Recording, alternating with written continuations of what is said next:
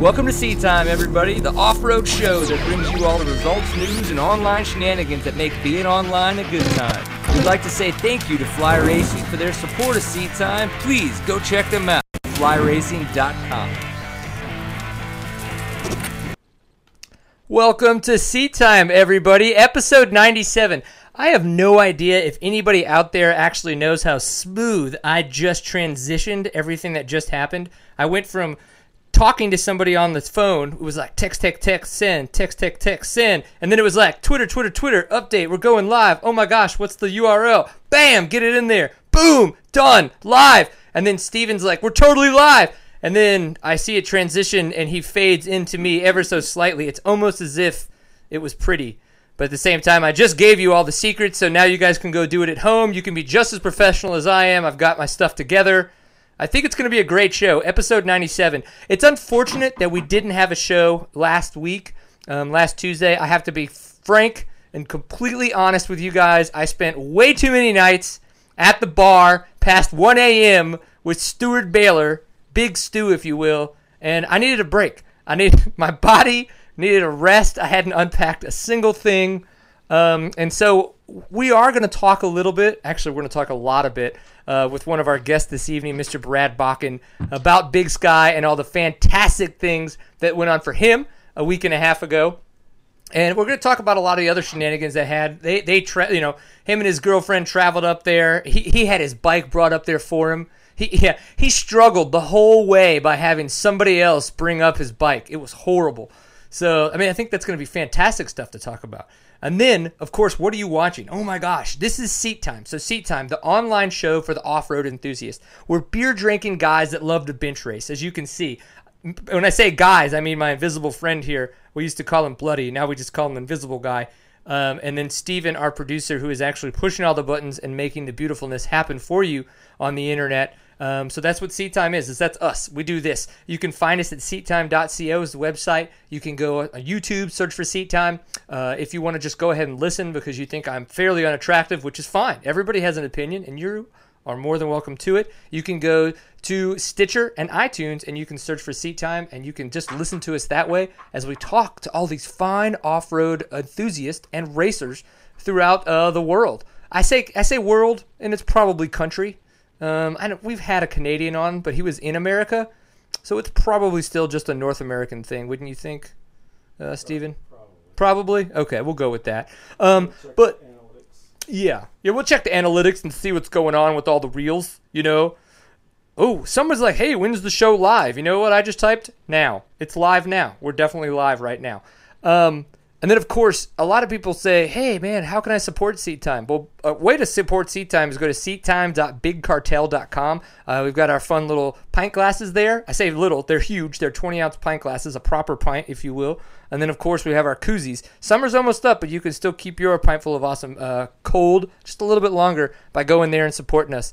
And then, of course, the ones that we love are the people that support Seat Time is Fly Racing and Powersport Graphics. Uh, Fly Racing, professional badass gear for everybody out there. You know, if you're a top tier professional athlete, you can go ahead and buy their top tier level stuff. You're going to get all the great stuff. But if you're just a dude out there looking to have fun, wanting to look kind of cool, they as well have that for you, the price point kind of stuff. So go check them out at flyrace.com and go look good in your gear. And then Powersport Graphics. Graphics for your motorcycle stickers for your face, anything that you want to look pretty. They can customize anything. They can make it quick, they can make it fast, and they can make it cheap. You're probably going to have to pick two, though, because three of those at the same time, Steven and I know, never works out. Call any advertising agency, they're going to tell you they suck it. So, ridepg.com, go check them out. Can't thank them enough. Well, now that I have spent at least a good four minutes, four minutes and 32 seconds of this showtime, and Mr. Brad Bakken has been just diligently, diligently staring at my face hopefully just my mustache. Mr. Brad Bakken, how is your evening going, kind sir?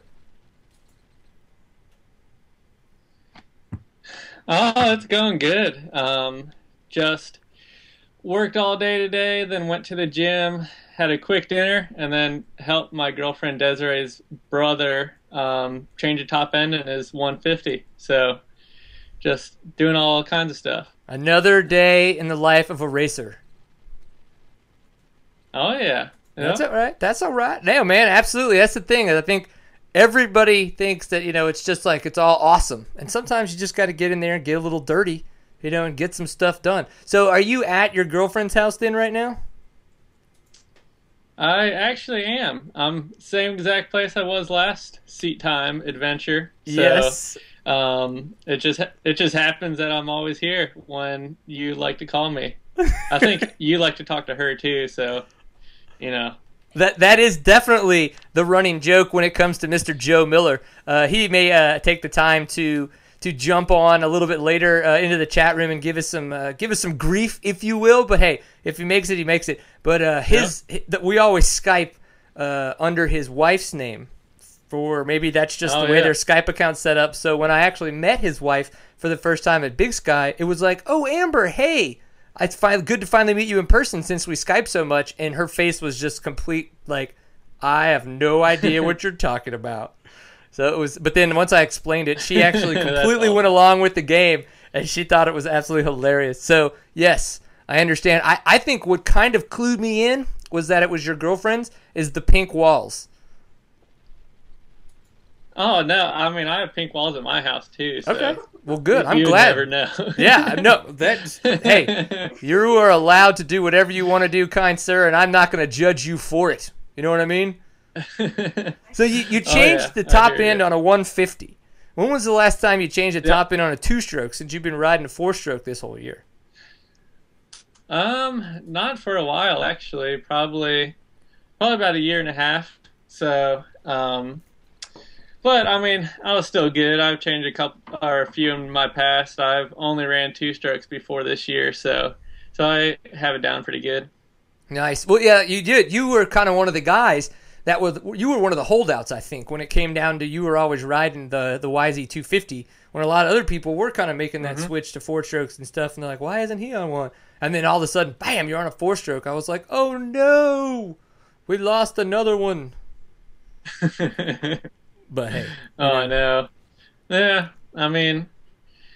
It, you gotta switch sometime, I guess. But I mean, I still love riding my two stroke. Um, the guy I sold my race bike to last year, lives like 10 minutes from me, so every once in a while I have to jump on that thing and rip it around a little bit. Ooh. Is Brad going to run a two stroke at the ISDE? Brad, I don't think you're going to the ISDE this year. I'm not. I wish I was. Um, I would like to, but um, they didn't choose me. so yeah, no, I know that was one I'm of the questions we just got from the chat room, and I kind of was like, "Is Brad going to run a two stroke at the ISD?" I was like, "I'm just going to ask it because I'm gonna not think he's going, but hey, I like to learn new things every day, so it's okay. Yeah. Way yeah. too much of that just rhymed. I'd like to go. well, uh, okay. Well, actually, I think that is a really good. This reminds me of the fact that so the Wellard club team is kind of a. We've got Nick Fahringer, Jimmy Jarrett, and then Ryan Sipes, kind of a, a motocross guy mm-hmm. um, in there. Obviously, Zach Osborne yeah. is on the trophy team. Uh, there's a lot of like there was a lot of people were really fired up. I guess you could say when they found out that you know they, these guys that didn't that no one even really thought would want to go because they didn't even make an attempt or want to try to talk about some of the qualifiers and stuff like that. Do you have an opinion on you know these kind of these teams? I guess club teams being taken up by um, filled spots. I don't. You know what I mean? Yeah. Yeah, I hear you. Um, I mean, I think, I mean, I think it's all right. Whoever, I think they should pick the best people to go over there just to, um, so USA does well. Um, and if they think a motocross dude's going to do well, I mean, go at it. But um, I think it's a big, pretty big feat that some of the motocross guys don't realize going over the six days. It's a pretty big deal. Um, and um, I know Zach's been doing a lot of off-road stuff, so I don't feel too bad about him doing it. I know he really enjoys it, and he's um, one of my boys from Virginia, so right. can't be mad there. But but I mean, and Ryan Sipes, he's um, super cool guy, and he I think it's just cool that he wants to do it, and hopefully he learns some this year. And if he does well, he can maybe be on the trophy team next year or see where it goes from there. Yeah, I kind of think that that's what it is. Um, to to your last comment, um, I think that this is definitely a chance for Jimmy Jarrett, who's been multiple times on trophy teams, Mhm. club teams, and all that kinds of stuff, to give Fahringer, who hasn't been before, and Ryan Sipes, who hasn't been before, a, a chance to be like to learn from him, being on that team. They're going to be really close with him, kind of as they get set up and prepped and ready to go. Um, and then maybe you know if somebody were to get hurt before they actually show up, one of those three guys could maybe be a really good fill-in, or you know they're kind of prepped and ready to go, mm-hmm. or you know maybe next year if if one of those guys is kind of like one of the six. I, I I just don't see Mike Brown continuing to do it. I think he's probably he's Yeah. he's 41. He's gonna still kick ass. Don't get me wrong. He just kind of seemed lately to kind of to disappear quickly from the end of events, and so I don't you know this may be his last year. And if his last year, you know, then you know we got like a Ryan Sipes coming in and kicking butt with like a Zach Osborne. Now too, we got these motocross guys that could be going. You know, I don't know how long much longer I have in motocross, but I'm I've definitely been known to be out there racing off road before. You know, start showing my teeth there a little bit and start showing people there's some money to be Yeah. spent. So, what do you think Oh, of that? yeah, Does it make any make, make any sense, or am I just totally, totally blowing no, yeah, out my I totally agree. No, I agree with you for sure. I know Jimmy's been a bunch, um, and he has a lot of experience going to that race. So I'm sure Ryan and Nick will learn a whole lot um, from just from him and just going in and doing it. Um, and I know the moto guys have like incredible sprint speed, and that's pretty much what the ISD it, ISD is. Um, and just trying to ma- maintain your bike the whole week. That I think that might be the hardest thing for them, um, just because they usually race um, 30 minutes and then their mechanic works on their bike and then they race 30 minutes again and then leave. so it'll be a be a little different, um, but I'm sure they're up for it. I know Zach's done a couple races, and I'm sure um, Ryan's a good old um, country boy, so I'm sure he works on all of his stuff. So, and and honestly, where I feel some, I feel like some of the riders on the actual teams um, that don't really want to go, but they're kind of getting pushed into it a little bit by different sponsors and stuff. Right. Um, I think that kind of stinks because I would really like to go, um, and I'm not getting the opportunity when someone that's not like 100% into it, um, but they're going instead. So um, I know if the moto guys are going, they really want to go. So I don't feel bad or anything about them going. Right. Well, um, yeah, and that's the thing is I've kind of been asking around, and I've heard a little bit of the same bit that there, you know, that there might be somebody out there, and I, I personally I don't know who it is, and you don't have to say it. That's okay. Uh, but it's just it, it is interesting Yeah. that what's that? Were you gonna say it? I said, yeah, Okay. no. Okay. Um, I was like, maybe I sucked it into him by making him feel bad. Uh, but uh, no, it's one day. One day we'll make it work. So, but yes, it, it does suck that sometimes that's the way it comes down. But hey, it, I think in the long run, you know, that's just that's the way sponsors fall sometimes. And, and you know, when guys are fast and they're making a name for themselves, they got to keep doing that. So, you know, that's what it is. Oh yeah, for sure. I'm excited. I kind of wish I was going too. What's the the mo- what's the biggest thing you learned maybe about yourself as a writer while you, you while the couple times you've done 6 days? I've actually never done six days. Have you not? Um, no, I thought you even well, did. I I thought was you did a club team one time. No, I was on the junior team um, to do Finland in 2011. Um, and I, I shipped everything over there, paid for everything, got my flights, got everything set, and um, I jacked my wrist up like a month before. You were Um, another so you're another go. the risk the risk to getting all the junior trophy team guys. What the hey is this? Oh, I know, I know. So that kind of stunk, but um, Cody Schafer actually took my spot, and he did, did a good job. But but I was kind of um, bummed out from that one, and I've really wanted to do it since, but I just haven't got the opportunity to. And I believe this year or maybe next year is my last year for the junior team. So, so we'll see what happens. So that means you're 23 or you're about to be 23, right? Uh, yeah, I'm 23 now. Um, I my birthday's in March, so yeah, yeah, you got some time till you're 24. But yeah, this would be the last year for the junior team since it's a 23 and under kind of deal. But yeah. uh, so we had a guy, Chuck Long Henry, in the chat room. He was asking. Um, we did a race with Toro last year, which was the Redneck Roundup. It was here in Texas, uh, kind of in St. Jo, and he wanted to know for races like that, for that he's trying to kind of grow up to be a little bit bigger, to be a little bit better. You know, what, what kind of stuff does it take mm-hmm. to get riders like you you know, riders of your caliber to come and want to, you know, spend the time and the money to drive across the country to, you know, come to races like that that he's putting on? Um, to come to like different local races in different states and stuff like that. Yeah, well, I think because oh. we went last year and it was a great event. It's uh, it's it's on the same property where they put the redneck. What is it? Redneck rednecks with paychecks. Now, if you're mm-hmm. into anything redneck or drinking beer or just having a good time, go to Facebook, go to Google, whatever, redneck for with paychecks, and then look at all the pictures.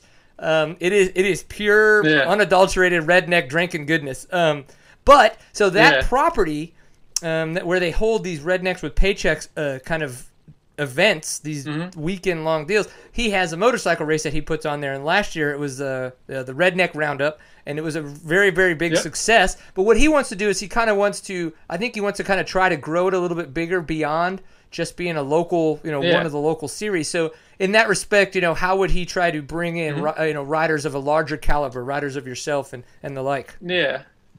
Um, I would say the biggest thing yeah, um, I would say the biggest thing is just have a a good purse, a good like pro payout. Honestly, because if I'm driving from Virginia, it's about a at least a 20 hour drive. So it's yeah, not to like sound bad or anything, but it needs to be like worth my while to be able to at least pay for me to get out there. Um, if I do well. So yeah, um, that's the biggest thing because I know there's races all over the country that are excellent races, but um, like the ones we go to are like um, the Yamaha guys and KTM guys and whoever is with big pro purses and um, where we know there's going to be a lot of competition at. So I would say that's probably the number one thing um,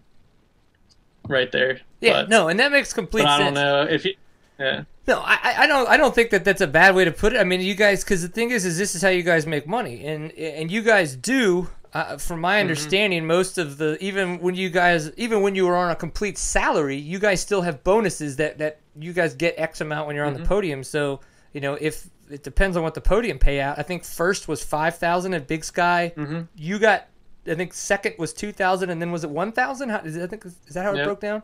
I mean, those are. I think that's a really good purse. You know, for first, yeah, second, third, was, yeah, and then it kind of it, it trickled down there, I believe, through seventh.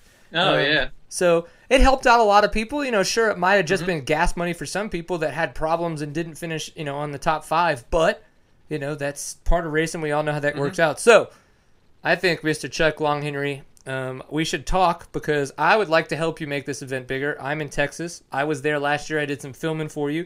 I think we could uh, I think with the rednecks with paychecks and a couple other uh, uh, interesting ideas, we could come up with a fun way to make this a bigger event. One of my things is I, I think even with Big Sky, um, they need to build more upon the full event not just that you're coming to race because if you're just coming to race it just feels like you like you said it would be 20 hours for you to drive from Virginia to Texas you know and to for mm-hmm. for you it's it's a job but for other people who kind of I think even though some people might come just to watch the pros, a lot of other people are going to come because of the fact they want to be there with their family, want to do other things. Everybody else is going to race and goof off. I think they need to have more stuff for those people to do and have fun and enjoy the whole weekend. More of a festivity, you know, kind of a festival feel. Um, have you have you ever been any kind of dirt bike race that you just felt like was a full weekend of good times opposed to just going to a race? Oh yeah, for sure. I mean, Big Sky was it's just a big show. Like it's um the anticipation just to go to Big Sky. It's like, man, this is going to be cool. Um and it's just because it's a cool weekend and especially for me, it's like way out of my element. I've never ridden and stuff like that, so um, place like that, and then like snowshoe, it's a big resort, um, and it you know it's just going to be kind of a cool cool race. They have like bands that um, Craig Morgan played at Snowshoe one year, and um, just cool stuff like that. Yeah, I think that's a great way to bring in. Um, and in uh, I I did get a chance to do a lot of the uh, extra stuff that Big Sky offered, like the zip lining, the rope coursing, and some of the downhill and type stuff that they had. Uh, and I know for mm-hmm. a fact, I came home and I told my wife, even though I did spend quite a few evenings out with uh, Big Stu, that I was like, next year, going to tone it down a little bit. And I would love to be able to make an extra long weekend out of it. Like leave on like on a Wednesday, spend two or three days driving up there, uh, doing a couple little things mm-hmm. along the way bringing the fam up there and all that. Maybe either you know, maybe even taking a little bit longer time to get back, you know, and doing some more things in Colorado and things like that as we drive back to Texas. But I think that everybody should look into this race. Um, the bigger it gets, oh, the yeah. harder it's going to be to get in. You will have to qualify in the future. You know, uh, this year they had 150 open spots, which was awesome.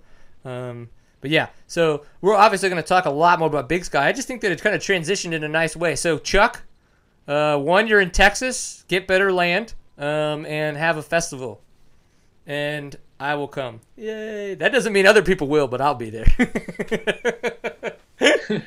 so, all right. Well, before we start talking a little bit more about Big Sky and a Little Brown Jug that uh, Brad Bakken did absolutely awesome at uh, the past two weekends, which is fantastic. I'd like to say thank you to Fly Racing. Um, so, Fly Racing, how are they so awesome? Well, one, they support this show. Two, you know, they support this show. Um, and says three, you should support Fly Racing.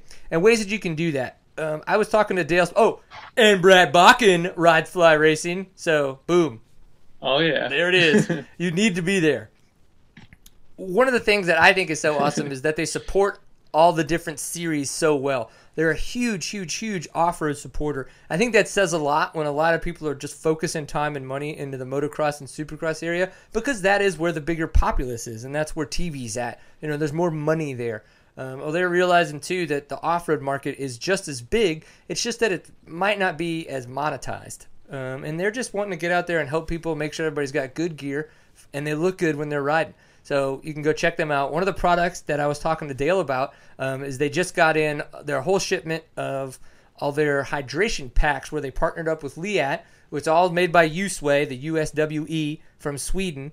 And uh, they've got all that stuff on their website now, so you can go to flyracing.com, go to Moto and Drink Systems. Boom, you can see all that stuff. I brought one up that I was that I think would be the one that as a cross country rider and racer, I think that most people would really be uh, would dig on. They have it is the H2 harness. Um, it meets up perfect with all of the Leatt neck braces, uh, the Fly Racing braces that Leatt makes, and that Fly makes all the awesome graphics for. So you go check that out there. 85 ounces of water. That's a lot of water, um, and that's what you need out there sometimes on those three hour uh, and, and three hour long tours, as Gilligan as Gilligan came to find out with all of his little friends. So go check it out, flyracing.com. Go to Moto, and then go to Drink Systems and go check out the H2 harness. I think that's the one that most uh, most guys out there should be running. Uh, what uh, do you run? You run a USWE, don't you, Brad?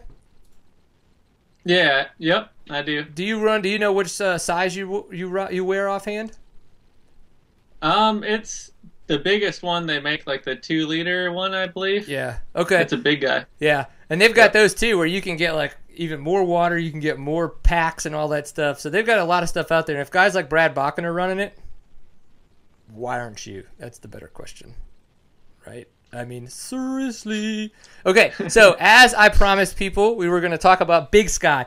I I've pretty much already stated the fact that I had a fantastic time. Um, it doesn't have anything to do with the fact that half the time I was there, I might not have been sober, and if I wasn't sober, I was hungover, and if I wasn't hungover, I was getting hungover. Um, but hey, That place has everything. It is so freaking awesome. We flew in. It was only an hour long drive. I mean, granted, the drive down was a little bit longer and I missed my flight, but hey, what are you going to do, Brad? What are you going to do? Not a lot. I was driving with you when you're driving back to the airport, and it, it got a little stressful for a little bit. yeah. Well, once I once I finally realized, I was like, you know what? It's all gone downhill, and I can either cry over the spilt milk or I can just drink it up and move on. And I just sucked it up and Yeah. moved on. So, but yeah, it was it was that was an interesting experience. So, what brought you out to Big Sky this past year? Because this was your first year out there. So, what kind of how did that come about for you to make it out to that event?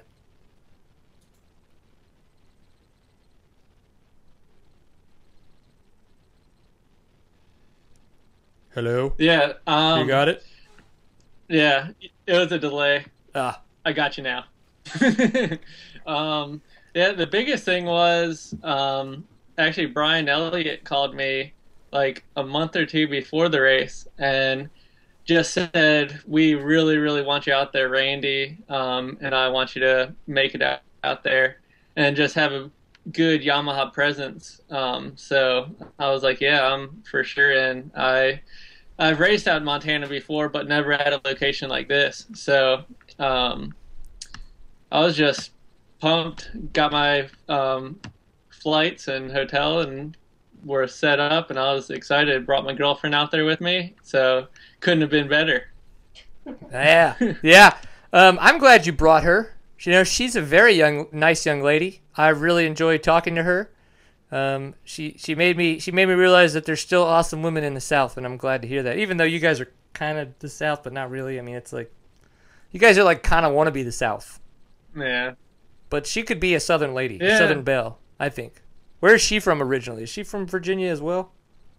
yeah. She's she's always lived in Virginia. Yes. Yeah. Woohoo! Beer wench. Yes, delivery. Thank you, wife. You're the best ever. I forgot to bring in my extra beers for the show. And so when that happens, you use technology like your phone and you say, Wife, please bring me my last beer. And she says, Okay. Yes, that's the way you do it. So you got to fly out there. You got to have your hotels mm-hmm. and all that stuff. And you were like, Oh my gosh, how do I prepare for this? So, how did you prepare for it? Um, the biggest thing was I actually went down to South Carolina the weekend before my um, bike to get driven out there, and um, and thanks to Ryan Ballou and Ricky Russell, Lucas Zanum, um, for driving my bike out there. But um, I went down there the weekend before, and Jason Rains has been out there and raced there before, so he kind of gave me the lowdown, um, gave me a big jet kit to take out there to get my bike jet, jetted up for it. Um, and really, I didn't know what to expect totally because I've never never raced there. So went out there, um, went on a good ride on Friday with Brian and um, a couple other guys, and got my bike jetted um, perfectly and got it running as best I could. And um, that's pretty much all the preparation I had. It was pretty wild riding up in like 7,000 feet of altitude when I'm used to riding at probably 500. So yeah. it was a little different. Yeah, getting used to it, but um, uh, it came pretty fast. Man, you talk about came really fast. You rode really, really fast. So did, did you like see a Sasquatch in the woods when you were out practicing on Friday, and like through that you gained this magical "I'm gonna kick ass in the rocks" powers? Like, what was that? Yeah, I just I got scared of him, so I just figured I should go as fast as I can so he couldn't catch me. That's that's what I that's the, see. That's why I scream and go faster when I see snakes. I figure Yeah. if I scream loud enough and if I go faster, they're gonna not want to be anywhere near whatever is going by them at the loudest, most high pitched girl voice ever. Oh yeah, yeah. And, uh, good saying I always do. If a race is not going your way or kind of sucking a little bit, the faster you go, the faster you're done. So, yeah, you're like, oh, I'm so tired. Might as well just hold it back. It's like it's all throttle and brakes from his point, nothing else. yeah, Yeah, pretty much. Man, well, you did a fantastic job. You guys rode for three and a half hours, I believe it was. It was like you guys, I think, came. Yeah. Like, Charlie had come through like at two forty-five, I believe, and had to go out for another lap. So it was right around like I think he came through at like three twenty, and you guys were just a little bit behind that. Um, hmm so thoughts on the race, the race itself. You know, we've kind of talked about the terrain and the bike and all that stuff. Thoughts on like the three-hour race, the fact that they've got this black diamond loop set up for the A's and the pros only. Um, You know, just just break that down for us, so people who didn't get a chance to make it, or maybe that aren't you know caliber riders of your level. You know, what did you experience while you were out there on the trail? Yeah, it was it was pretty wild. Um, it's just like you would think. It's straight up the mountain and straight back down the mountain with gnarly rocks and boulders and big rock garden uphills. Um, and it was pretty wild. It the first section of the loop. It was probably about seven miles of going up the mountain, just fast, windy trails going all the way up the mountain. And then when you start heading back down, it was just like steep goat trails going down the mountain. It was pretty gnarly. Um, but and if East Coast listeners are listening right now, or East Coast riders are listening, it's kind of like snowshoe, but about twice or three times the elevation and really dry compared to snowshoe because snowshoe's always wet. The snowshoe's But- got all the natural springs, right? That's kind of why it's always wet. hmm Okay. Yeah, exactly. Yeah, it's it could be or not rain for five months and it'd still be muddy at snowshoe. So That's crazy. it's weird. Well, um, you you mentioned you know a good reference point in the fact of snowshoe. Now, for guys that again maybe they're West Coast riders or they're East Coast riders and they don't have a, good- like so. What do you know offhand what the elevation is at snowshoe and how how the, do you get any kind of Yeah. cardiovascular difference there like you did in Montana? Uh, it it doesn't even compare from snowshoe to Montana. The snowshoe, the st- top of snowshoe is 40 40 is like their big thing um, at snowshoe, and the bottom, like where we start at Big Sky, is 7,000. Yep. Um, So you're already elevation. three thousand over that.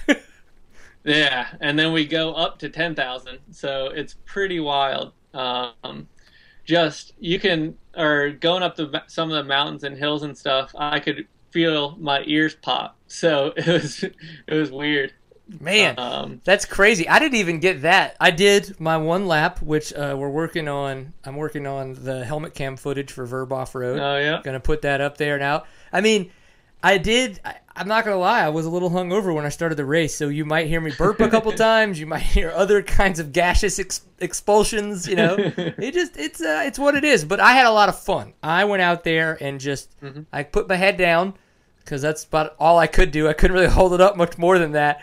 And uh, I had a lot, a lot of fun. I did the B, the B course. So we missed the Black Diamond Loop, which after I saw it, thank God. Like, I, it's it's a what I saw of that course is that for a, a rider of myself, who I am an A rider uh, on a good day, um, I like technical stuff. Actually, what I rode at Big Sky is what I would love to ride on a daily basis. Um, extremely just.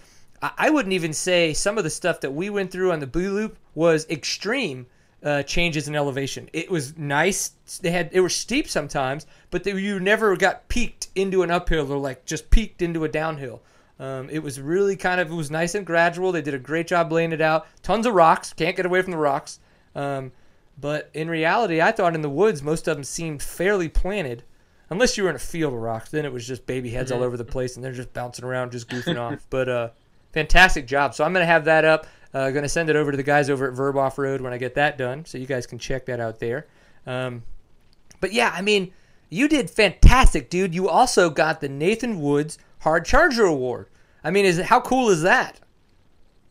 yeah. That honestly, that was almost cooler than getting second. It was just pretty pretty big honor to get that. Um, and really, I looked at my lap times and I just kind of stayed consistent the whole race. My my slowest lap was I think a 32:16, and my slow or my fastest lap was a 32:16, and my fastest was a 32:56. So, or yeah, my slowest. But um, so I mean, it was I wasn't really getting faster as the race went on. I just think everyone was kind of um, slowing down a little bit, um, so it made me look faster. Right. so, hey, but you, when you come in but, second, but you're worked out in faster. Favor, so. yeah, yeah, for sure. What did you think about uh, Mr. Mullins? I mean, I, I think I, I don't think a lot of West Coast guys thought that he was going to do. No, I don't think that they thought he was going to win. One and two, I don't think they thought he was going to do as good as he did. Um, do you have any? Yeah. I mean, what did you think about his performance out there? Yeah, I mean, racing with him all year, I like nothing surprised me with him. He's such a good rider; it's crazy. Um, but honestly, I never saw him all day. He got the whole shot and kind of checked out. And the first lap, I faded a little bit to seventh, um, and he just pinned it. So, um, but I I wasn't really surprised how well he did. He's been killing it all year, and and one thing I thought about after the race, it's kind of funny, is the West Coast, like Extreme Race or whatever, Big Sky, is kind of like an East Coast race, as in it's like three hours long. Um, and then the East Coast Extreme Race, the Tennessee Knockout, is kind of like the West Coast style, um, more endurocrossy and stuff like that. So I thought that was kind of funny. that is kind of interesting. I haven't thought about it that way. I know that you know Joe Miller and Jamie Kabush, uh, Kabish, excuse me, the two guys, the two promoters that put on the Big Sky XC. They're kind of, I mean, they're and by by older, I don't mean they're older men. They're just they have the older style of off road mentality. You know, they like kind of the grueling, longer being out there races. Mm-hmm. Um, and it shows. Um, do you have an opinion on that? On like the length of races? Like say, like look at J Day, some of the enduro cross type stuff, a little bit quicker. Mhm. They're faster, more technical. Um, kind of what's your Yep. opinion on all that? Um, I I personally like um like the big big sky kind of style. It's it's more you have to think almost a little more because you have to pace yourself, be consistently fast the whole day instead of just sprinting to see how fast I can go for 30 minutes or 15 minutes or whatever. And it's it's kind of funny. It kind of contradicts what I really do, the National Enduro Series, which is all, all sprints Right. but um, it's just it's just a I guess different mindset and different um, it you just have to know how to race that kind of stuff because it's way different than anything else. Um, and I guess from doing GNCC series the last like four years or so, um, um, the East Coast guys kind of have that handled a little bit better. Yeah. Okay, so next year, um, 2014, I you know this this is eh, to to to just say it. This is the Loretta Lynn's for off road. For any up and comer racer, this will start to become a good proving grounds if you want to really buff up your resume. I mean, this is a place to go gain a national AMA number one plate in off road. This is you know official. Um, do you think? What, what are your thoughts on that? And if if this race were to keep growing and it were to become invite only, or, or I'm sorry, qualify only, not invite only, but where they have to qualify to get in, um, what do you think that that could do for our sport? You know, kind of in the off road side of things. Yeah, I think I think that'd be awesome. That'd be really really cool. It's it's a big enough event.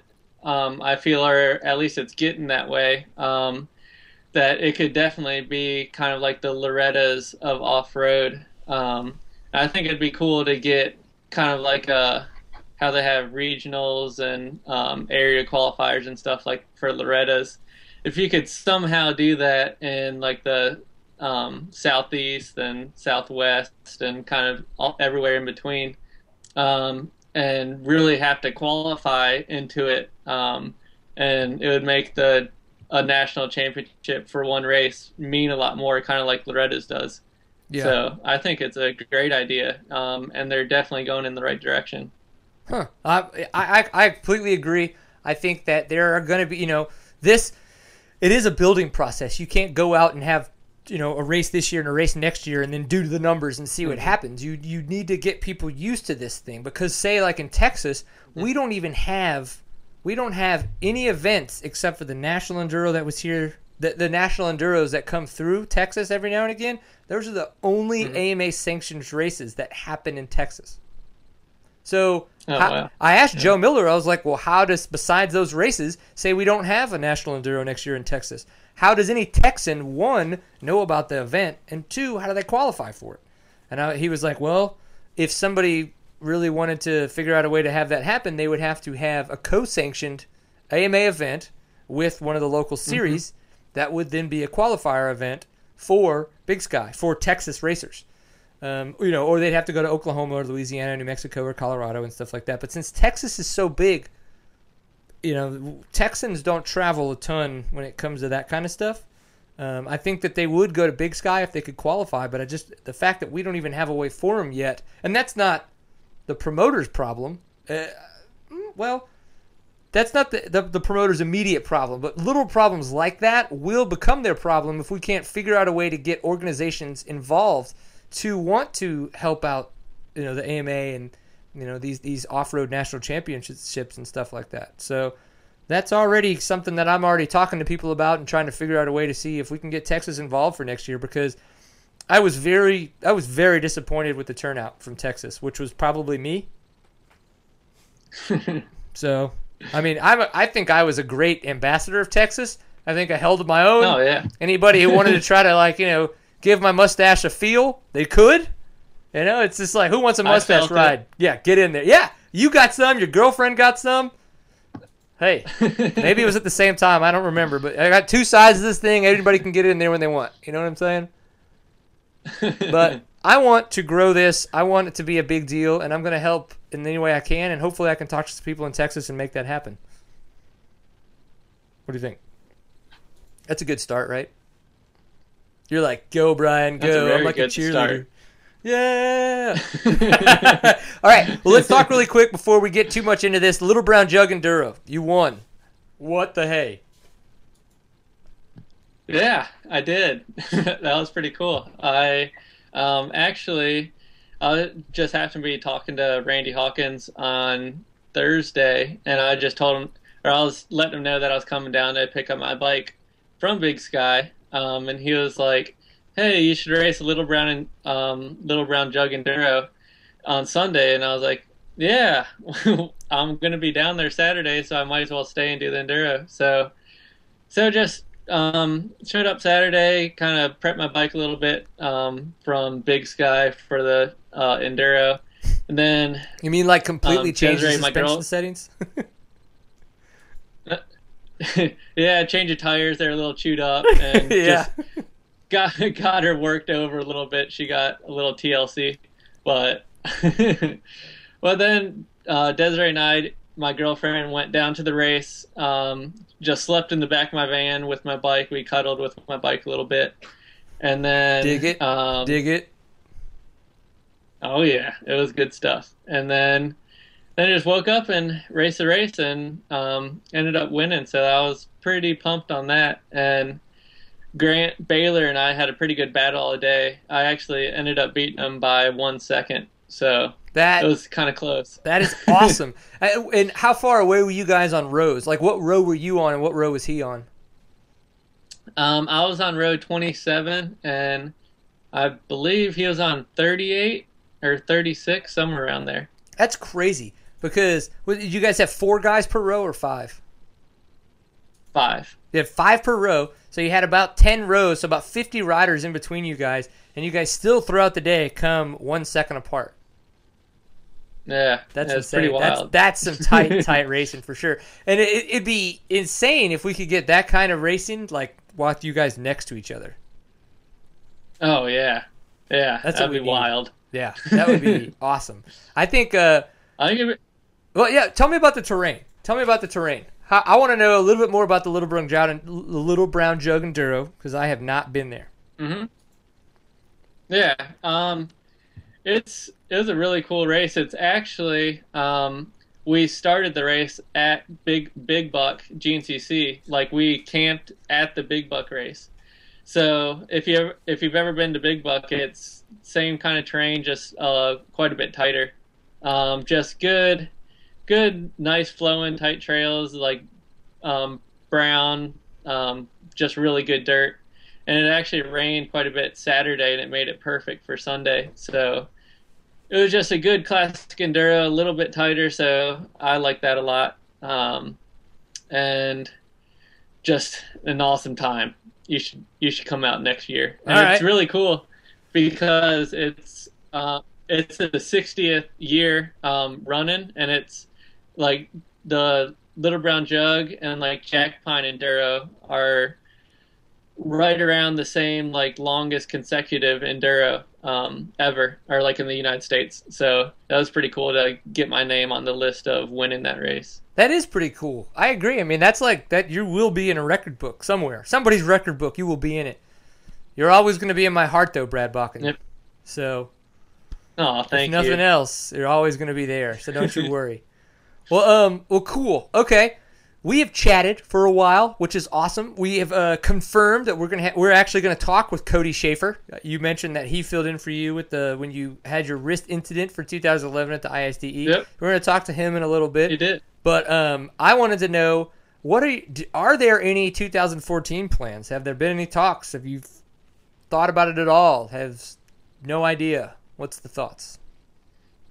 Um, yeah, the what I would like to do is just I mean, I'm pretty sure I'm just gonna ride Yamaha again. I'm not exactly sure where I'm gonna be with Yamaha. Like Ampro are still on the um like Obermeyer Range Ri- Riding University and offroadbiking.com. Um, I'm not sure exactly where I'm gonna be, but um probably 95% sure I'm gonna be on Yamaha. So um, at least that's good. Yeah. So I've been pumped with everything um, with them. So, and then definitely going to do the national enduros again. That's what I really love to do. Um, and then I'm sure I'm going to do the whole GNCC series or select GNCCs. Um, we'll see what happens with that. Um, and I'm pretty sure I'm going to have to go out to Big Sky again because it was just too awesome. You got to go for that number one plate, buddy. I know. You gotta get- go get for a it. national championship. Dude, bam. Yeah, no, I think it's I think it's a fantastic race. You're doing great. I really think that a lot of that momentum that you got in Big Sky, you just brought it home with you. You didn't even know you did. You just showed up and raced a race, and you were just happy with your the way you were riding, and just brought down the hammer. I know it was funny going into Big Sky. Like when I talked to you um, on the couch out there, I think it was the Saturday night before the race. I was like, "Oh, I'll be happy with the fifth Yeah. or Yep, you were like top five would be great, but whatever, you know. yeah, so I mean, I guess I should go into that more often. Just all right, I'm happy with doing whatever, and hopefully I'll win. That's the way that Andrew DeLong won his uh, the national enduro he won in Texas this year. He told me he was like, "Yeah, man, I had no idea what was going to happen. I'd never ridden there before. Bike didn't really feel all that set up well, so I just went for it and bam, got the go. win." But then there's Charlie Mullins, who's Mhm. like, you know, it's like it's a plan yeah, and it's happening. yeah, So yeah. everybody's You- got their own way, man. Just just keep it up. You can we could tell you're having fun. Everybody likes seeing you at the races. I love talking to you. You're such a great dude. So I'm glad that you got that that win at the LBJ after Big Sky because I think it's confirmation that you, you you know how to ride. You're doing it all well. Um, Mhm. and I hope that things keep coming together for you. and You got something for 2014, um, and that I hope we get to do Big Sky again together. Yeah, definitely. I plan on it. I don't think look I'm going to fly next you every year. time I see you. What's that? I said I look forward to seeing you every time I see you. That is that is one of the deepest things anybody's ever said to me. And I get to see you in Oklahoma at the Enduro. So we do. I mean, I'm counting down the days. You should be. Is uh, is your girlfriend gonna be there? No, she has to work. That's okay. That's more man time. yep, exactly. then the, you can have both sides of the mustache all to yourself. Oh man, I don't know if I can handle all that stash. It's a lot of awkward. Don't you worry. well, cool. Well, we're gonna uh, we're gonna try to see if we can pick up Cody Schafer and talk to him for a little bit. Uh, but man, really appreciate the time. A lot, a lot of good content there. Really, really appreciate it. Um, y'all go have fun. Go to sleep. Sleep tight. Whatever you guys do at 9:50 your time on the East Coast, and uh, just keep being awesome. All right. All right, sounds good. Thanks for having me, Brian. Yes, sir. See you in October.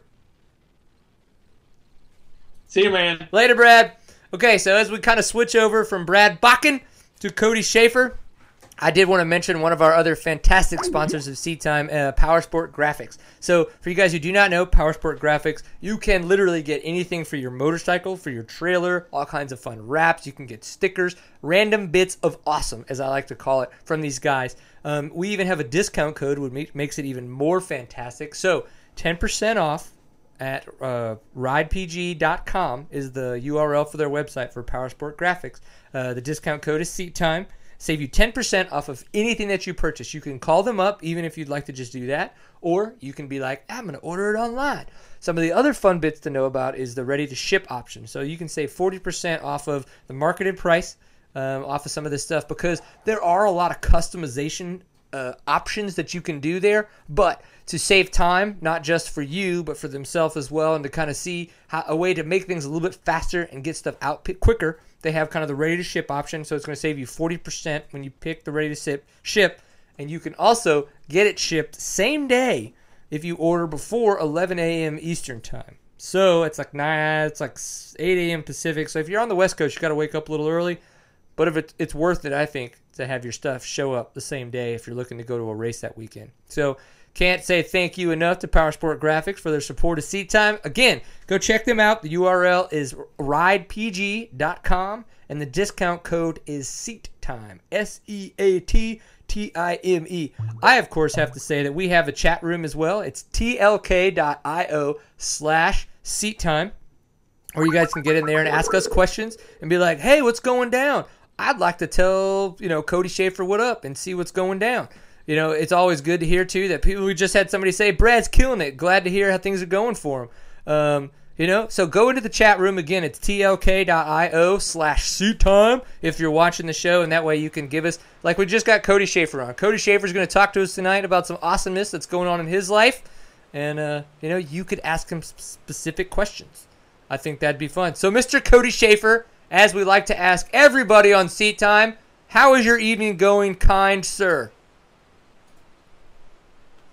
Uh, my evening's going great so far. I actually just got back from doing some CrossFit, so my, my body is completely dead. CrossFit? Almost passed out getting in the truck. Yep. I know, terrible thing, right? We got another another CrossFitter, so we're gonna have to talk about that because there have been a lot of professional riders uh, been talking in the past couple years about CrossFit. So that's one thing we're gonna have to talk about. So what else has been going on? Just CrossFit? Um, lots of work, sadly. I mean, I'd love to spend some more time riding bikes, but uh, life has a way of getting in the way of that fun. Life has a way of getting in the way of life. Unfortunately, I've, I've, I have never been as fast as you, so I can only imagine at my pace what it would look like if I tried to be as fast as you. It would probably. Well, actually, you. We were at the TSEC in the two day TSEC was a two day. Uh, what was the two day T, West West Coast? The West Texas race. Oh, you and your brother were there. We were in that. Uh, you got to see me go over the handlebars and like flip my bike. was at LTR Lone Star. Yes, they had the two day race. You remember that? That was that was me. That's what it looks like when I try to go fast. It's horrible. hey, you know what? You gotta have fun. Yeah, Life, if I, life's all about taking chances. And if I'm not having fun, I might as well make fun for everybody else, and they can enjoy things being awesome. it was definitely entertaining. If nothing else, you're just like, my God, he can have his heels touch the back of his head. Huh. I, awesome. I, haven't had that flexibility since I was a child. So I know. I'm 34. Impressive. I've been working on it for a while. Every night, I try to make sure. What I do is I use my feet to pick up my beer, and try to drink out of my feet with my beer every night. And it's like you just limber up before races. It's pretty. It's pretty fantastic training. Hey, when I get to that age, I might have to try that out. it's nowhere near as rigorous. my toes now. it's nowhere near as rigorous as CrossFit, but it gets me where I need to be in life. You know, you know. Well, I had to. Yep. I, I, did notice that you have a nice fly racing shirt on. Did you notice that I do too? Yeah, I did see that. Mm-hmm. Did you know that we're sponsored by Fly? Uh, I might have had a small idea. Yep. Yep. What? What's uh? Oh. Oh my god. Are they are they fixing your feed? They want to have better light on your face. I guess so. They want to show the moneymaker. I would definitely show off. What I always like to say about Cody Webb is his pearly whites. And you, my friend, it looks like you've been to the dentist a few times. yeah, I guess so. Uh, I've just been lucky that I still actually have teeth. The only times I've smashed my face. That, that's why we wear full faces, right? I guess. I guess you're onto something. Nobody likes a broken jaw, especially a guy who just mumbles and drools his food out of his mouth. That's never fun. so we were talking to Brad Bakken a little bit about the Big Sky uh, cross country race that just happened, first ever AMA Off Road National Championships, and you were not there. There was a hare and hound. Where were you? Why weren't you at Big Sky? Work sucks. But Work. You got to pay for this fun. Yep. I hear you. That, I'm at work thing right that gets now. in the way. Hey, I would trade you. No, I, this is this is this is work on Tuesday nights after I just got off of my real work. This is a hobby. This is fun. I like this. We talk to guys who are much faster than us and that enjoy life as much as we wish we could at speeds that we don't understand. That's kind of the way it works. Um, so, dude, what have you been up to? A lot, lot of stuff going on. You guys do the Weeby racing. I don't know if I said that right. Correct me if I'm wrong, but the Weeby racing. Um, No, that's right. and uh, so you, you and your brother, both of you guys, really fast. Um, I, I don't know who's fastest at this point, and that's that's another point of contention that we can talk about. You know, we always like to to hear about brothers bickering about who's faster and who smells worse, all that kinds of fun stuff. So, besides you not going to Big Sky, what other kinds of stuff been going on? What kind of racing you been up to? Uh, kind of sad, but I, I've ridden a bike about eight times in the last two months, so not a lot of racing, just just a lot of labor. Just a lot of labor. Well, okay, that's okay. And I think everybody likes to know a little bit about this kind of stuff too. What is your day job? What do you do for a living that you you know makes money and allows you to do this kind of stuff? Uh, remodel apartment buildings and that kind of thing. So yeah, whenever people move out, ripping out carpet, the the f- not so fun, dirty job kind of stuff. That's okay. Hey, dude, no, no, dude, dude, it's called making a living. I promise you. At this Yep, point, keeps, pay, keeps me on a dirt bike. yeah, keeps you on a dirt bike and keeps food in your belly and definitely keeps the electricity on. Are you? I have to ask though. Are you in an RV right now? No, I'm not. I wish. So your our your your apartment or your house just happens to look like you're in an RV. I guess so. This is my mom's office, so It's pretty swanky. You're I don't know what your mom does, but it seems like it could be a really fun job. she just masters me around like a slave driver. that's it. That's what mom should do for sure, man. Well, uh, tell us. I think I'm from Texas, live in McKinney, outside of uh, Dallas. Um, I don't. I do not know too much about the Weeby racing that goes on. So, it, you know, I know that you raced that series. You've been racing it for a while. Um, done really well there. So, can you tell me a little bit more about that series and kind of, you know, how you've wet your lips in it, if you will? Um, that actually started a long time ago when I was maybe 15 or 16. No, I was younger than that. I was still on 80s. Uh, Brett Craig had uh, races at Avalanche Ranch near Durango, and it was all at that location. And then from there, he kind of expanded it. it. I think last year was 10 years of it. Um, it's just a great series. He has tons of different uh, locations, just from the desert, fast stuff, to up in the mountains on ski resorts. I mean, you, you were talking about Big Sky. We have raced on, uh, I think, three different ski resorts. One at uh, Pajarito near New Mexico, or in New Mexico, and the other one at Angel Fire, which has always been a favorite, which is sadly not on the schedule this year. Oh, you guys have you guys have actually raced at Angel Fire. Yeah, I love Uh, that place. I used for the to, first couple of years. We used to go downhill in there all the Yeah. damn time. Yeah, the first couple of years we were on the backside of the mountain, and then two of the years they actually let us be on the front, and I think we cut some of the trails for the downhill stuff. Yeah, we always cut trail for mountain bikers. I mean, I'm a huge mountain biker. Don't get me wrong, but I mean, half the trails in uh, Dallas are you know retaken over dirt bike trails that were illegal in the '70s. So that's what it is. That's life nowadays, isn't it? Yeah, I know. Now city's there. It's like I need your pedal power hippies. Here I am. I'm a pedal power hippie on the weekends when I don't ride dirt bikes. I'm in. All right, so we've been There to Angel go. Fire, all kinds of other fun ski resorts. What else has been going on there at the Weebies? The Weebies.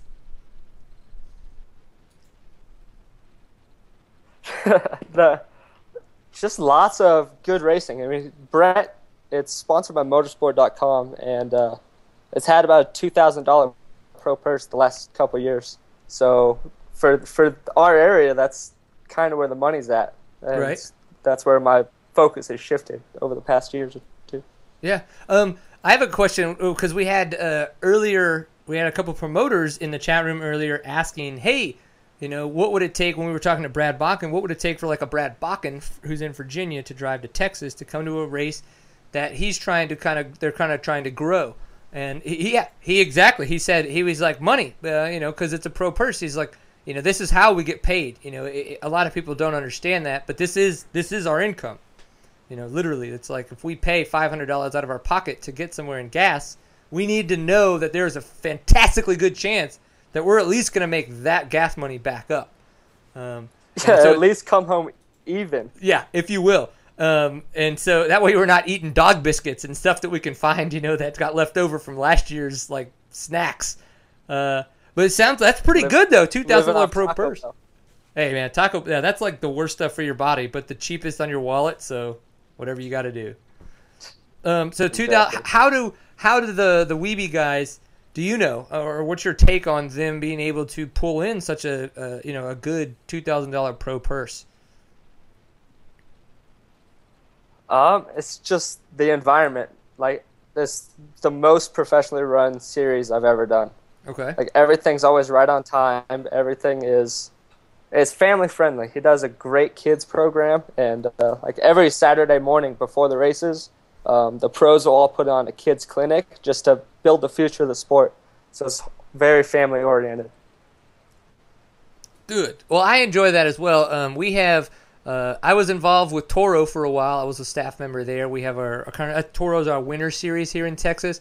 Um, I go out to the TCCRAs um, and, and kind of help support. Uh, I, I'm more of an enduro racer than I am a cross country racer, but for sure, like it's not the main reason. But I like to when it's not winter, family and I can do more stuff. So I'll just go out and practice like at the cross country races on Saturdays, and then kind of head back, and that way we can have Sundays and stuff. But I like the fact that we have such good family atmospheres. Um, one of the other kind of point of contentions, I think, is that say like with Big Sky, they have so much other stuff out there for families to do. Um, while you guys were going around to some of these other ski resorts for these Weeby races, was there a chance for you guys to show up early and have stuff for the whole family to do, so it just didn't feel like, you know, little ones were getting tagged along because mom's driving, you know, Big Brother to the races, or is it? Does it kind of feel like that sometimes when you're you're you're moving around a lot? Oh, definitely. At the ski resort ones, there was always like the trampoline, bungee trampolines for little kids. Right. Um, and Angel Fire, just the the whole town was just an awesome place to be for all the mountain biking and stuff. So, or golf, that sort of thing. So there's lots of activities outside of the races for people to do. Yeah, I, I kind of wish that there was that ability to have more races at these larger venues like that because it just seems like such a better way to bring in a whole atmosphere of uh, or a whole atmosphere to a group of people opposed to just bringing in people that are going to be you know spending money on racing where then that way the whole family can go out and kind of spend money on the you know put money into the into the economy that that's going on out there and it's probably great for all these ski resorts during the summer to try to I think Yeah, be totally. I think it'd be awesome for them to try to make up a little bit more money. Um, we did have a question from the chat room. Is it why didn't you do, or why aren't you going to try to do the ISDE this year? Um, actually doing the Baja 1000. Uh, after paying for six days, two years in a row, I just I hate asking people for money, that sort of thing.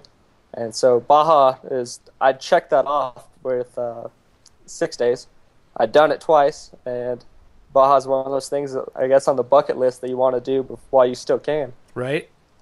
Well, okay. Before I ask more about Baja, how old are you? 23. Twenty-three. Oh my gosh. Yeah, dude, you got some time. It's cool. I mean, I am. Believe me, it is awesome that you've been able to do as much as you have done at, at such a young age, and it's fantastic. But what's cool is you still have. Believe me, being 34, I was 23. I mean, I wasn't riding as much as you are. I was well, I was riding other stuff, but it's just great to see that you've got so, you know your bucket list is so long and it's just so much fun that you've just got all these great things on there. So Baja, how did you kind of get involved in that? I know you said Weeby does some desert type stuff. Is there a lot of that in Colorado and close to where you live, or is it just kind of it was on the bucket list and you just found a way to make it happen?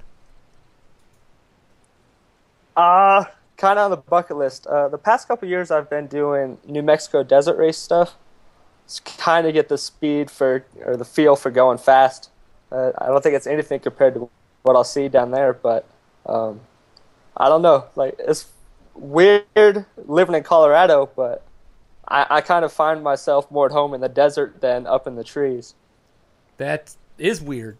Where okay, so now that we did, where at in Colorado, you don't have to give your exact address because you know, I mean, I'll come and stalk you regardless. I'll figure it out, but we don't want other people doing that. So whereabouts though do you live in Colorado? Uh, just suburbs of Denver. We're like ten minutes from Thunder Valley, basically. Okay, and that, uh, I have some. Is it Lakewood? I have some friends that live in Lakewood. That's kind of like just where Columbine was. Yeah, that's the next town over. Okay. Yeah, I have some friends that live there, and that's where we always stay when we go skiing. Um, we go to what's the uh, to Loveland? Is it Loveland? The Loveland Pass. Yeah. So Yeah. we go ski at Loveland just because it's kind of the locals' hill because it's a little bit cheaper. You don't have to go crazy, and then we just go drive like an hour back to their place, and that's like super, super a cheap way to do a good ski trip because then we just drink at their house. Beer's a lot cheaper, food's a lot cheaper, probably better because she's a cook. So, you know, got to do what you got to do. Hey, saving money is a big thing nowadays. you're 23. Wait till you're 34. and then uh, I'm sure my dad at some point is going to be like, ah, wait till you're 44. And then it's going to, uh, yeah, I mean, I can only imagine that it just completely escalates. And then you're like 60 and you're like, I'm retired. Screw it. I got all this money. Let's go spend it. Ah. I mean, I doubt it, but I would like to say that that's what's going to happen in 30 years. So, Baja. I I, I'm just, I'm not going to lie, Cody. You're a fun guy. I can tell that. So I'm really, I'm really pushing you tonight to make this, make this good. Okay. You ready? Okay, let's let's see what happens. Okay. Yep. The Baja 1000. Checking it off the list. Do you have any idea what it's going to take for you to just keep these speeds up? I mean, you're just going to be like WFO for like hours and hours. I don't know. I was just we were kind of thinking like we had offers to go do the 250, go do the 500. But if you're gonna do it, why not just go for the big one first, right? Yes. I mean, I completely agree. So you haven't done any of the score Baja events yet. Nope. Going for the 1,000. Going for the 1000. I dig it. All right. Well, how how long how many people are on your team? And you know, tell us a little bit about, you know, cuz I'd imagine you've got sponsors, you've got people that are helping you out with all that. So give us a little bit of a background how you kind of built this up. Uh, the past couple of years, we've just kind of been talking about it with some local guys, uh, and it's nothing serious. We're just going down their house for fun, just get it done. I mean, Just it's the first year. totally gonna beat learn a Kurt Caselli. and then maybe. Yeah, I mean, what? He's not that good, right? I mean, look look, wait, go ahead. There's just that number one jersey behind you for some reason. Yeah, maybe this is the new. Oh wait, there it is. This is the new 2013 National Hare and Hound Champion jersey. Maybe it is. Hmm. Thanks, Kurt Caselli. I hurt you. All right, so who's been? I mean, but it takes money to do this. I'm not gonna lie. Like I have a friend who has done the 1,000, and you know, and he was like, "Yeah, you know, we we each pitched in X amount of dollars as a team and stuff." But the really cool part was that we had great friends from this shop here that helped us with this, and then this guy who's a dentist who wanted to come and he helped out with that. I mean, you've got to kind of have guys that have really started to step up and either drop a lot of their prices for you, or at the same time just not charge you at all, right? Yeah, I mean, I I have a lot of great local support, and uh, one of the guys that I've we're going to be doing the Baja with, he's uh, you might know Clint Chu. I don't. Uh, he has he's lined up a bunch of tequila companies and beer companies to sponsor us and maybe give us some money and some products. So might grease the wheels of everything down in Mexico. uh, it sounds like what the uh, what it- it's. Uh, ooh, I was just thinking of this because my brand is random and it thinks about a lot of stuff. Um, are you worried at all? Perfect. Uh, yeah. Woo! Who knows what's coming? Are you worried at all about the very, very large mass amounts of people on the side of the road or trail, I guess you could say, in Mexico? Because Kurt Caselli, Destry Abbott, Taylor Robert, Robbie Bell, all those guys have told us when you see a lot of people, that's when you should be worried because they probably set a trap. Yeah, that's the advice I've been getting from everybody. And uh, this year, I guess we're going to be starting at night. So the the first leg through out of town about eleven o'clock at night, with everybody probably been drinking all day, might be kind of interesting. Mm, That doesn't sound sketchy at all. I mean, who would want a bunch of guys No, like me? what could go wrong? So it's like, should I be a racer or should I be a drinker? I don't know. Per- this is obviously a question know. for myself. might You- get out of there safer by drinking. yeah, you you be the racer for sure. Oh, we did have a fun question uh, from the chat room. Um, they wanted to know if by Kawasaki leaving the off-road scene, if that has kind of affected racing and riding decisions for you. This may be a person that you know. This may not be. I don't know. It's yes in the chat room is their name. So Uh, no, not really. I mean, I've been with Kawasaki since like 2008, and just part of their Team Green program, and I love the bikes. I mean, it's the the best deal that I have coming towards me, and I have so many, I guess, spare parts. It'd be so hard to just change brands when you have just a garage full of things that you know fit the bikes that you have yeah. and if they're reliable. In Finland, what kind of one of the funny things at six days, uh, the bike was leaking oil the whole time. I didn't change the oil once. It uh, ended up only having third gear, so I rode in third gear on day five and day six, and the bike was still running. My, I brought it home, changed the top end, and my dad's still riding that bike now. Does he still only have third gear? No. No, I got, I got that fixed for him. Okay. He probably only needs third gear. Yeah, for putting around the yard like like old guys like to do, like myself. Not not calling him old because I'm okay with that too. Well, man, um, that sounds a lot like when I used to ride Yamahas. I, I tried to I tried to see how many Yamahas I could almost get to the finish line, and every time they would still get me there. So it was kind of interesting. Yeah, I've just had great luck with them. So I mean, I don't see anything changing anytime soon with that department. What's um being in Colorado, um and and bikes kind of going to EFI? Did that did that change a lot? Did that make a lot of a big? Did that make a big difference for you? Um, you know, kind of. I I do know that they have like higher elevation races versus lower elevation races. Was that just life changing in a sense of bike setup, or honestly, it was just kind of you just knew how to jet a bike and it didn't really make much of a difference for you? It was life changing for me. I didn't know how to pull apart any of the jetting on four strokes. I'd always just left it and called it good. I don't even know if sea level jetting was in there or what. I just ran it. So Yeah. when they came out with fuel injection, I didn't have to mess with it. That was a dream come true. Yeah, your whole concern was, is there a jet in it? And if the answer was yes, you're you're running what you brung, huh? At that point, Yep. dig it, dig I it. mean, the, the what's great about this thing, like my my bike, it starts so perfect wherever we're at, and most of the races we're doing is dead engine starts, so it's almost like cheating when you can start at the front of every race. So fuel injection is definitely a plus.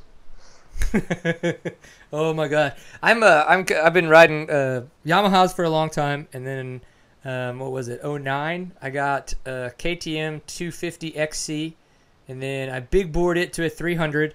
And then last year I bought a 300 XC and we did like a, a seat time like photo shoot. It was actually a really cool photo shoot. Um, we kind of got like two like bikini clad ladies, but not too sexy because you don't want to go over sexy. Um, like kind of like retro style because seat time's you put kinda- them in a KTM dog collar? um, that's for this year, and uh, it's actually Okay. not. The, it'll be me in the dog collar, so you know you could just take that for what it's worth. All right, well, don't- trying to avoid that. I don't think we're gonna get many more hits. Unfortunately, it's gonna be the, the the analytics will be pretty unspectacular. But uh, so it was good. But uh, I've been and I've been actually really considering getting the 350, like the the four stroke. I've been on two strokes since I've been on KTM for a long time. I didn't consider getting the 350, and I don't know if it's just because of the fact that the marketing's working, or I think it's an awesome bike, or just watching people be awesome on it makes me think I could be awesome on it. I don't know. I don't know. But I kind of I'm afraid to go back to a four stroke because of doing the top end work and everything is so much more difficult. Um, well, not difficult, just time consuming. It's just and wallet consuming. But I don't know. Do you have any advice for me besides get a Kawasaki? Because I'm not doing that. That- That's my words right out of my mouth. Buy green one, they don't have to worry about it. But uh, I, I guess the the KTM 350 seems like it's a really good bike for a lot of people. Just being in between the 450 power and 250 power. I mean, lots of the old guys in the local stuff just love that bike just for trail riding. I mean, I, I think KTM's kind of onto something, but you know what? I'm I'm a big boy and I can handle a 450. Oh, I'm not. I'll admit it. That's fine. That's completely okay. I rode a Brian That's the Elliott. first step is admitting it. Yeah, it's the first step is growing a pair. It should be anyway. Unfortunately, it's not. I rode a Brian Elliott's uh, 2013 YZ450 at Big Sky for a lap. That was a beast. That was a lot of fun. That's kind of where I was like, okay, this whole thought about getting a 350, like going back to a four stroke, that could be fun. Like it could just be different, something fun, you know, just change it up for a couple years. Because it's not like I'm going to change the world with my riding style or anything. So, who cares what bike I'm on? You know, nobody else does.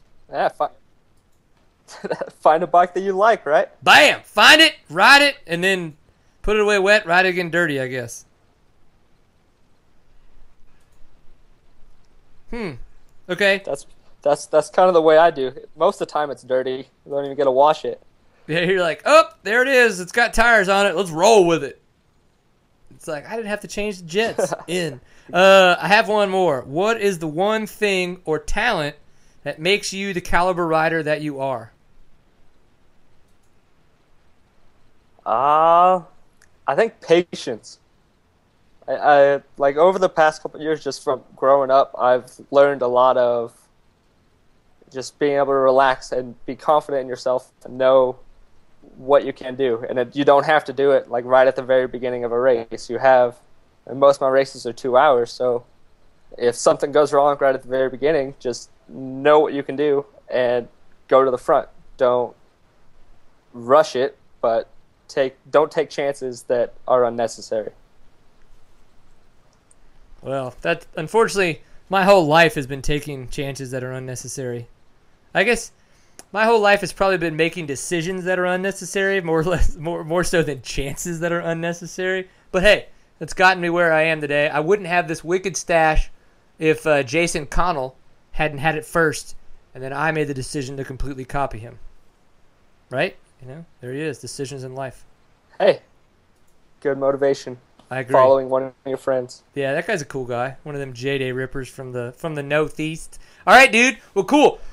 We've had a nice long show tonight. We've been on for about an hour and 20 minutes. Typically like to try to keep it to an hour, but with Brad Bakken and you on, I knew that we were going to talk a lot and talk about a lot of fun stuff. So, I've got the ISDE coming up. Um, I, I want to talk about Big Sky next year, 2014, all that kinds of stuff. Uh, what do you think? Do you have any kind of thoughts on the ISDE this year with the teams that have been picked and riders, some of the motocross guys that have made it in there? Uh, it looks awesome. Like they're so stacked compared to, I mean, what we have been in the past. I mean, we've always had a good team, but I think Antti's been putting together some stuff like we're actually going to win, not just go for a podium. Right. Yeah, I completely agree. I think that that's one of the reasons too why you see, you know, people like Caleb Russell on the junior team this year. This is his last year to be on the junior team, prepping him. He hasn't, you know, hasn't had a chance to do the ISDE before. Um, and then we've got guys like Ryan Sipes, Nick Fahringer, and Jimmy Jarrett. Jimmy Jarrett's obviously been to the ISDE a bunch of times, but I think he's going to be a really good mentor to some of those guys that could possibly be, you know, uh, World World Trophy team members later on. Do you think we have an opportunity to beat France at all, though? I mean, be honest. I don't know. I don't think those guys even ride the same course when you watch them ride. It's it's really impressive. But hey, if something just goes right, and anything can happen. That's true. That's a good way to look at it because it's not because when things go wrong, people's bikes don't work, and that's not the way you want it. But when things go right, that's that's a good way to look at it. I dig that. That's a good answer. Well, cool. And then Big Sky 2014. You know, as the the bigger this race gets, the harder it's going to be to get in because you're going to have to start qualifying at AMA events to get in there. I mean, do you? I don't know if you know if you knew too much about the event and stuff going in, but do you think that this is going to be something that will help uh, kind of grow our you know our our sport, our off road side of this whole motocross industry? Yeah, I hope so. I mean, that that race gets so much hype, and it seems like they put on such a great event. And uh, to have the guys driving from the East Coast all the way over there, I mean, it shows it's a huge deal that it's not just the normal West Coast guys showing up. Yeah. So it has the draw more than uh, a lot of other races anywhere in the country, I'd say. Absolutely. I, I, I, did make it out there. I had a ton of fun.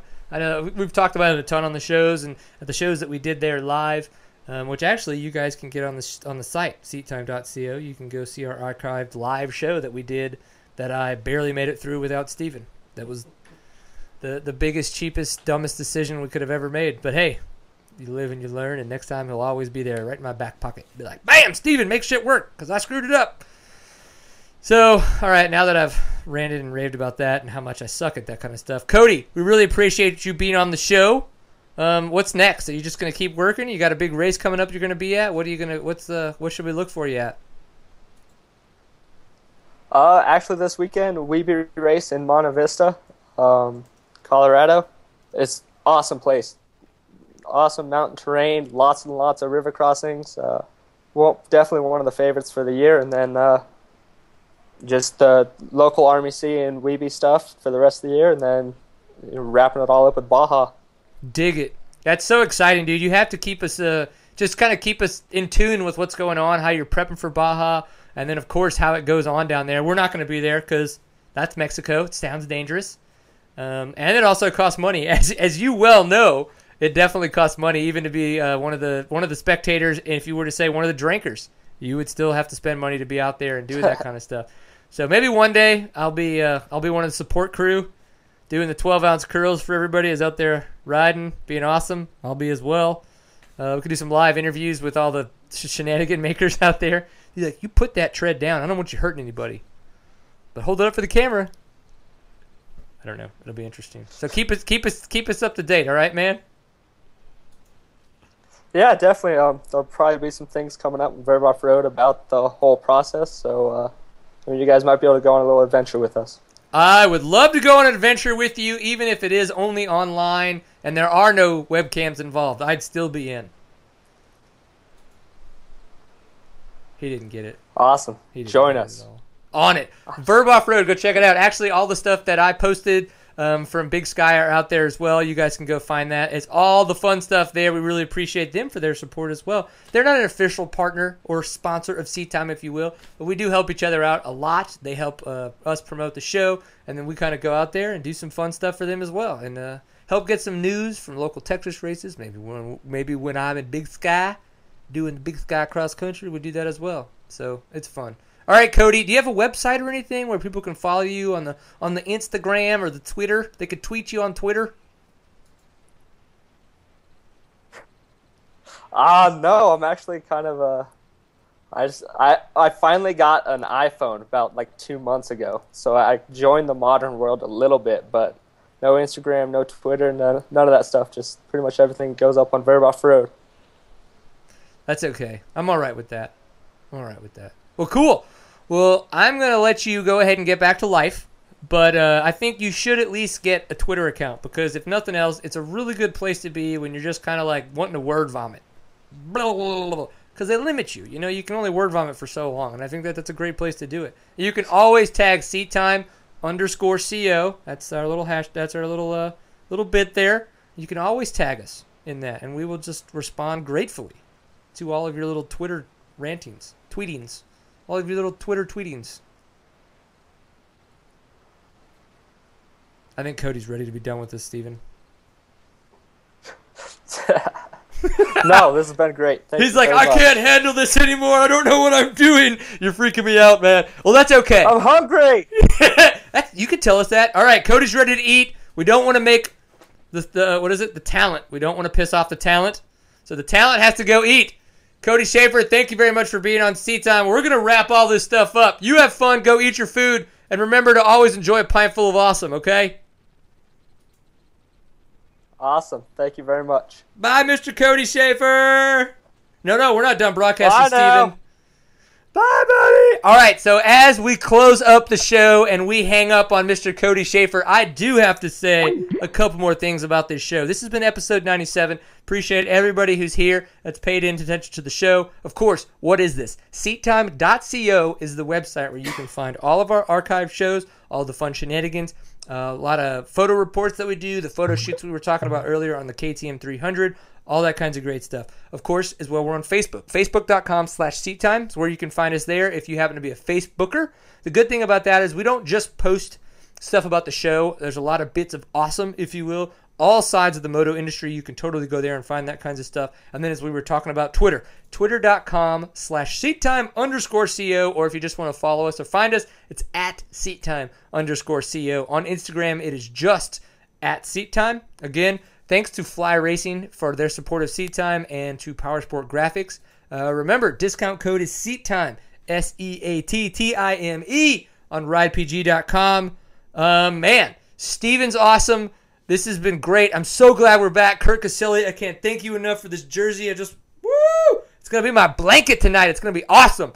Um, yeah, episode 97. Remember to always enjoy a pint full of awesome, and we'll see you next Tuesday. Peoples, peace.